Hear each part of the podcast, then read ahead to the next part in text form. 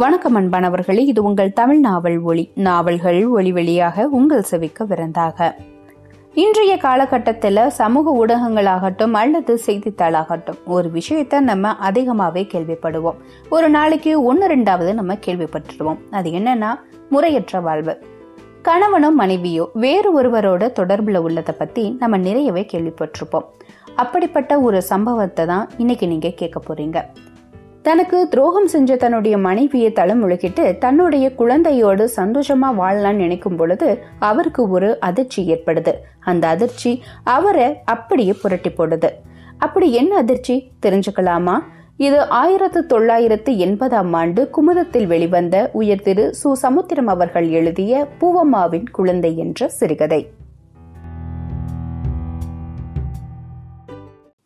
இருக தார்பாய்ந்த வேட்டையில் மரத்துள்களும் மண் துள்களும் இரண்டர கலந்த செம்மண் கோலத்தில் குடிசைக்கு வந்த கண்ணையா கழுத்தில் தொங்கிய கோடரியை கீழே வைத்துவிட்டு குடிசைக்கு முன்னால் வேலிக்காத்தான் முச்செடிகள் மொய்த்த இடத்திற்கு அருகே இருந்த மண்பானையில் இருந்த நீரை கையாளையை முண்டு கை கால்களை கழுவிக்கொண்டே பாதி திறந்திருந்த குடிசைக்குள் நோட்டம் விட்டபடி டேய் ராமா! டேய் ராமா! என்றான்.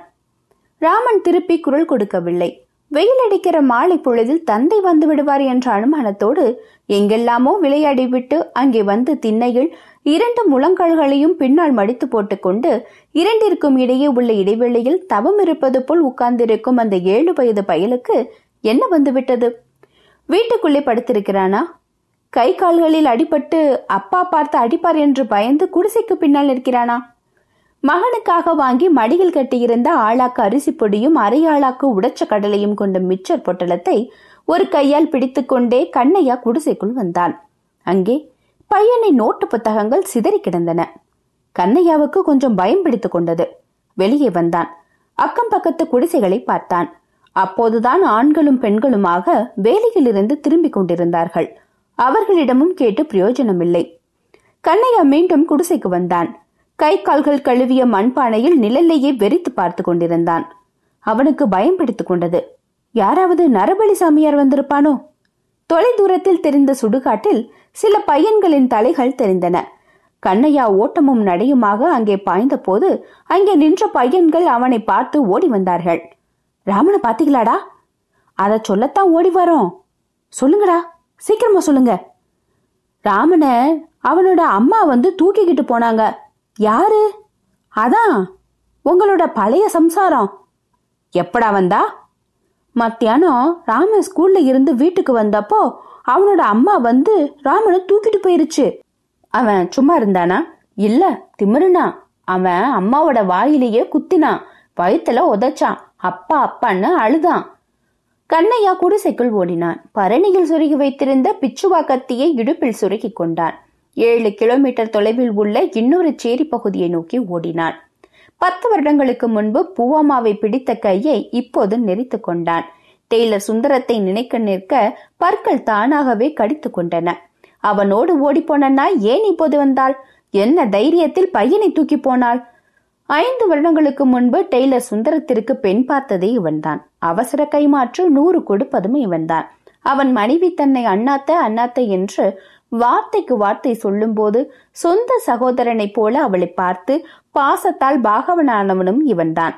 இரண்டு வருடத்திற்கு முன்பு டெய்லர் சுந்தரம் ஊரில் வீடு கட்டிய போது அந்த வீட்டிற்கு ஒரு குத்து விளக்கையும் வாங்கி வைத்தவனும் இவன்தான். அந்த விளக்கையே அணைக்கிறவள் மாதிரி பூவம்மா அந்த வீட்டுக்கு ஓடிவிட்டாள். சுந்தரத்தின் மனைவிக்கும் துரோகம் இவனுக்கும் துரோகம். கண்ணையா குரங்கு குள்ளாய் மாதிரி நுனி சிரித்து அடிப்பெருத்து செங்கல் மகுடத்தை சூடிய அந்த வீட்டிற்குள் நுழைந்தான்.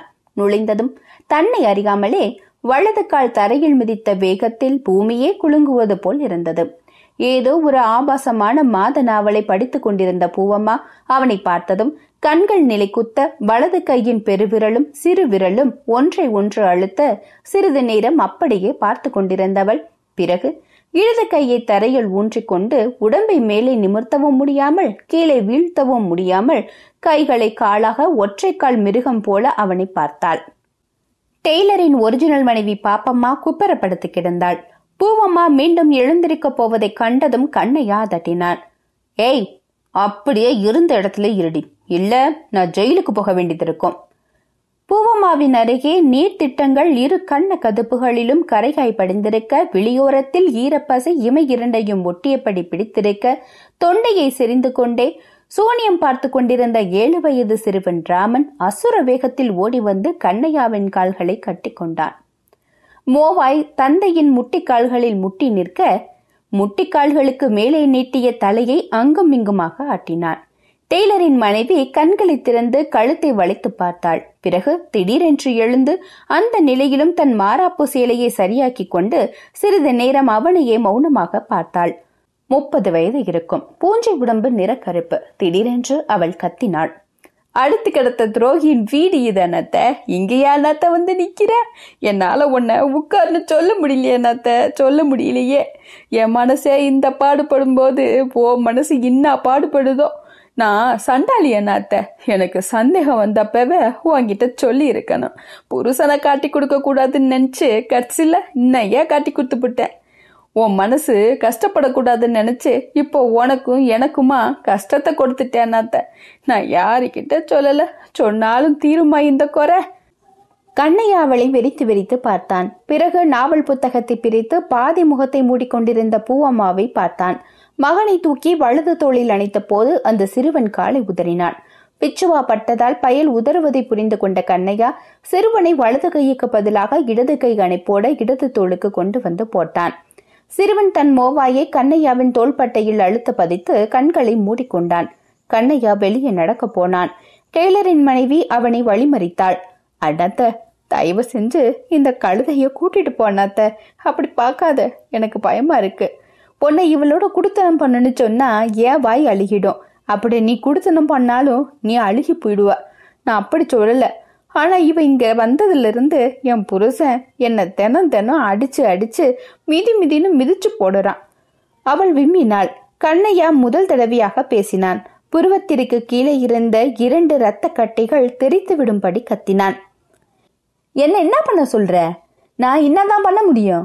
ஒன்னே ஒன்று பண்ணலாம்.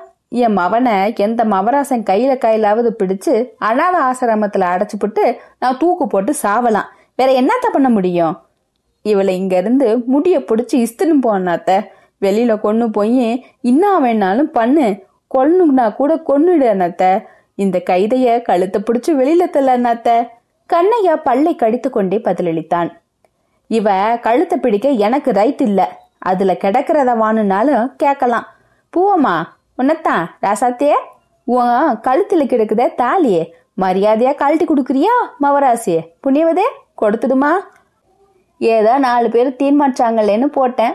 நான் போட்ட கயிறு உனக்கு தூக்கு கயிறா பூட்டு. பரவாயில்ல அத இப்ப கழட்டி கொடுப்பியான் ரெண்டு குண்டுமணி தங்கத்துக்காக கேட்கல நம்ம நாட்டுல தாலிக்கு இன்னும் மதிப்பு இருக்கு அதனாலதான் கேக்குறேன். குடுக்குறியா புண்ணியவதே? பூவம்மா கழுத்து பக்கம் கையை கொண்டு போகவில்லை. கழட்டிடி தாலியா. வேசிக்கு எதுக்குடி தாலி? அதை கழற்றியா இல்ல கழுத்தோட சேர்த்து தாலி எடுக்கட்டுமா? ம் சீக்கிரம். பூவம்மா தன்னை நோக்கி இரண்டடி நடந்த கண்ணையாவை பார்த்து கொண்டே தாலி கயிற்றை கழட்டி அவனிடம் நீட்டினாள். அவன் அதட்டினான் தரையில வைடே வைத்தாள். கண்ணையா அந்த தாலி கயிற்றை எடுத்து தலையை சுற்றி மூன்று தடவை கொண்டு வந்து விட்டு பிறகு அதை காரை துப்பி விட்டு வீட்டுக்கு வெளியே எறிந்தான். அது எச்சிலை நக்கிக் கொண்டிருந்த நாயின் மூக்கில் வந்து விழுந்தது. டெய்லரின் மனைவி கேவிக்கொண்டே பேசினாள். அண்ணத்த அண்ணத்த இவ கொண்டைய பிடிச்சு எங்காவது இழுத்து போய் போட்டுட்டு போயிட அண்ணாத்த. இவ என்னைக்கு வந்தாலும் அப்ப பிடிச்சு உத திங்கிற அண்ணாத்த. இந்த பாரு என் முதுகுல அவன் சூடு வச்சிருக்கிறத. இதோ பாரு கழுத்தை பிச்சிருக்கிறத. உனக்கு புண்ணியம் உண்டு அண்ணாத்த. இந்த தத்தேரி முண்டைய கண்ணு காணாத இடத்துல கூட்டிட்டு போய் பூட்டுடு அண்ணாத்த. கண்ணையா பதில் ஏதும் சொல்லாமல் பையனோடு அந்த குடிசையிலிருந்து வெளியேற போனான். திடீரென்று யாரோ மோதுவது போல் தோன்றவே திரும்பி பார்த்தான். டெய்லர் சுந்தரம் தான் அவன். அவன் முறைத்து கொண்டே வாசலில் ஒரு பக்கம் சாய்ந்து கொண்டு வலது கையை நீட்டி அவனை வழிமறித்தான். இதற்குள் பூவம்மா ஓடி வந்து கத்தினாள். என் குழந்தைய என் குழந்த என் குழந்தைய தூக்கிட்டு போறான். குழந்தைய வாங்குங்க. குழந்தை இல்லாம என்னால இருக்கவே முடியாது. குழந்த ஐயோ என் குழந்த. டெய்லர் சுந்தரம் நீட்டிய கையை மடக்காமலே குழந்தைய இங்கேயே விட்டுட்டு போ. இல்ல நீ எங்கேயும் போக முடியாது என்றான். கண்ணையா பதில் பேசவில்லை. இடுப்பில் சுருகி இருந்த பிச்சுவாவை எடுத்து வலது கையில் பிடிப்பக்கமாக பிடித்து கொண்டே கையை எடுக்கிறியா? இல்ல இதுல எடுக்கட்டுமா? என்றான். இதை எதிர்பாராத சுந்தரம் வெளியே ஓடினான். ஓடியவன் ஒரு பெரிய கல்லோடு திரும்பி வந்தான். கல்லும் கத்தியுமாக ஒருவரை ஒருவர் குறிப்பார்த்த போது டெய்லரின் கட்டிய பொண்டாட்டியும் கட்டாத பொண்டாட்டியும் கண்ணையாவின் தோளில் கிடந்த ராமனும் பயத்தோடு கூச்சலிட்டார்கள். அவர்களின் கூச்சல் அக்கம் பக்கத்தினரை கூட்டி வந்தது. கூலி வேலைக்கு போய்விட்டு திரும்பி வந்தவர்கள் தத்தம் வீடுகளுக்கு போகாமலே அங்கேயே கூடிவிட்டார்கள். எப்படியோ விவகாரத்தை கிரகித்துக் கொண்ட ஒரு இளைஞன் கண்ணையாவுக்கு சவாலிட்டான் ஏண்டா ஊர் விட்டு ஊர் வந்து அடிக்க வந்த? நீ அவன் மேல கத்திய நீட்டுறது எங்க மேல நீட்டுறதுக்கு சமானம்? இந்த ஏரியாக்காரங்களை என்ன பொட்டைன்னு நினைச்சியா? ஒரு நடுத்தர வயதுக்காரர் அந்த இளைஞனை அடக்கினார். சும்மா கிடடா அவன் பொண்டாட்டிய பறி கொடுத்த பேச்சார்ல நிக்கிறான். இதுல ஏரியாமானம் எங்க இருந்து வந்திருக்கு? நம்ம வீட்டு பொண்ணுங்களை யாராவது கூட்டிக்கிட்டு போனா நம்ம என்ன இப்படி சும்மா இருப்போமா? குடும்ப விஷயத்துல ஊரை கட்டி தோரணம் போடக்கூடாது. இந்த பாருப்பா அவ தான் உன்னை உதறிட்டு தள்ளிட்டு வந்துட்டால உனக்கு வேற பொண்ணா கிடைக்காது. அவளை போய் ஏன் கூப்பிட வந்த? கண்ணையா அமைதியாக பேசினான். நான் அவளை கூப்பிட வரல. என் பையனை தூக்கிட்டு வந்துட்டான். அவனை எடுத்துட்டு போக வந்தேன். உங்க டெய்லரு என்னைய கைய வச்சு அளவெடுக்க பாக்குறாரு. சோறு போட்ட மனுஷனை சாப்பிட்ட பெரிய மனுஷன். திருடு போன என் குழந்தைய தூக்கிக்கிட்டு போறேன். அவ்வளவுதான் விஷயம். பூவம்மா ஒரு மூலையில் நின்று கத்தினாள். என் குழந்தைய கொடுக்க முடியாது. கொடுக்க முடியாதுன்னா கொடுக்க முடியாதுதான். டெய்லர் சுந்தரத்தின் மனைவி பழைய சாட்டை போல் நைந்திருந்த அவள் கத்த முடியாமல் கத்தினாள். அப்படின்னா நீ ஓடி வந்தப்பவே அப்பவே குழந்தைய கொண்டு வந்திருக்கணும். ஆசையில குழந்தைய விட்டுட்ட தாய்க்காரி செய்யற வேலையா இது? கூட்டத்தில் பழைய பஞ்சாயத்து தலைவர் பஞ்சாயத்து பேசினார். எதுக்குப்பா வீண் பேச்சு? அந்த பையன்கிட்டயே கேட்போம் யார்கிட்ட இருக்கணும்னு நினைக்கிறானோ அவங்க கிட்ட இருக்கட்டும். இதுக்கு போய் கத்தி எதுக்கு? கல் எதுக்கு? அவனை இறக்கி விடுப்பா. கண்ணையா தோளில் கிடந்தவனை இறக்க போனான். அந்த சிறுவன் அவனை நண்டு மாதிரி பிடித்து கொண்டு அட்டை மாதிரி ஒட்டி கொண்டான் கண்ணையா அவனை வலுக்கட்டாயமாக விலக்கி தரையில் நிறுத்திய போது மீண்டும் அவன் கால்களை கட்டி கொண்டான் யாரும் கேட்கும் முன்னாலே அப்பா தான் வேணும் எனக்கு அப்பா தான் வேணும் என்றான். சரி அப்பா கிட்டே இருப்பா என்றார் பஞ்சாயத்து. பூவம்மா இப்போது கூட்டத்திற்கு மத்தியில் வந்து நின்று கொண்டு அழுத்தமாக பேசினாள். அப்பா கிட்ட இருக்கணும்னு பஞ்சாயத்து செஞ்சுட்டா குழந்தை அவர்கிட்ட இருக்க முடியாது. பூவம்மா கண்ணையாவின் எதிரே வந்து நின்று சொன்னாள் எட்டு வருஷத்துக்கு முன்னாடி ஒரு நாள் பின்னி மில்லுக்கு காலையிலேயே வேலையில சேர்றதுக்கு சைக்கிள்ல பொன்னியே. ஞாபகம் இருக்கா? அன்னைக்கு நல்ல மழை. ஞாபகம் இருக்கா? திண்ணையில படுத்திருந்த இவரை வீட்டுக்குள்ள படுக்க சொன்னியே. ஞாபகம் இருக்கா? நீ காலையில நாலு மணிக்கெல்லாம் வண்டி பூட்டிக்கிட்டு போனியே. ஞாபகம் இருக்கா? இந்த குழந்தை கூட்டத்தில் நின்ற பெண்கள் காதுகளை பொத்திக் கொண்ட போது ஆண்கள் பற்களை கடித்தார்கள். கண்ணையாவை பரிதாபமாக பார்த்தார்கள். கண்ணையாவும் ஞாபகப்படுத்தி பார்த்தான். அவள் சொல்லும் தடயங்கள் நெஞ்சில் பாரவண்டி சக்கரம் போல தடயத்தை ஏற்படுத்தின. கூட்டத்தில் அவன் மீது அனுதாபத்துடன் உபதேசங்கள் விழுந்தன. அடுத்த வெம்புள்ள உனக்கு வேண்டாம்பா. வெக்கங்கிட்ட உதவி. பேசுறா பாரு. நீ போப்பா. ஏதோ உன் போதாத காலம். இவ நாயை விட கேவலமா போக போறா பாரு. கண்ணையா நெஞ்சமே சுண்ணாம்பு கால்வாயாக நெற்றி நரம்புகள் முன்னும் பின்னுமாக பின்னிக்கொள்ள கூட்டத்தை பரிதாபமாக பார்த்தான். பிறகு கால்களை கட்டிப்படியே அதன் இடுக்கில் முகம் போட்டு கிடந்த சிறுவனின் கரத்தை விலக்கி சபையின் முன்னால் நிறுத்திவிட்டு மெல்ல நகரப் போனான். அதற்குள் அந்த சிறுவன் அவன் பின்னால் ஓடினான். கலன்ற நிஜரை கழட்டி போட்டுவிட்டு கண்ணையாவின் கையை பிடித்துக்கொண்டு அதை தன் முதுகோடு சேர்த்து இணைத்துக் கொண்டு விரைப்பாக நின்றான். கண்ணையா அந்த சிறுவனையே பார்த்தான். ஏழு வருடமாக கண்ணுக்கு கண்ணாக வளர்த்த பிள்ளை. இரவில் வீடு திரும்பும் போதெல்லாம் அப்பா என்று சொல்லி அரவணைத்த மகன். பெற்றால்தான் பிள்ளையா? இந்த லோலாயி டெய்லரோடு அதிக நாள் வாழ மாட்டாள். இவளிடம் குழந்தையும் பழியாகணுமா முடியாது. இவன் என் பிள்ளையா இல்லாட்டியும் இவன் அப்பன் நான் தான் குயில் முட்டையை காகம் அடைக்காக்கவில்லையா பெத்தேனோ இல்லையோ? இவன் என் பிள்ளை. இவனை சீரழிய விடப்படாது. கண்ணையா அந்த சிறுவனை மௌனமாக தோளில் போட்டுக்கொண்டான். அனைவரும் அசைவற்று நின்ற போது அவன் மட்டும் குழந்தையோடு அசைந்து அசைந்து நடந்தான். சிறிது தூரம் கடந்ததும் மடியில் இருந்த அரிசி பொறி கடலையை பையனின் வாயில் போட்டான். பையன் சிரித்தான். இந்த சிறுகதை இத்துடன் நிறைவடைகிறது. இந்த சிறுகதை பற்றி உங்களுடைய கருத்துக்களை மறக்காம கமெண்ட்ல பதிவிடுங்க. இந்த சிறுகதை உங்களுக்கு ரொம்பவே பிடிச்சிருந்தா உங்களுடைய நண்பர்களுக்கும் குடும்பத்தார்களுக்கும் பகிர்ந்து கொள்ளுங்க.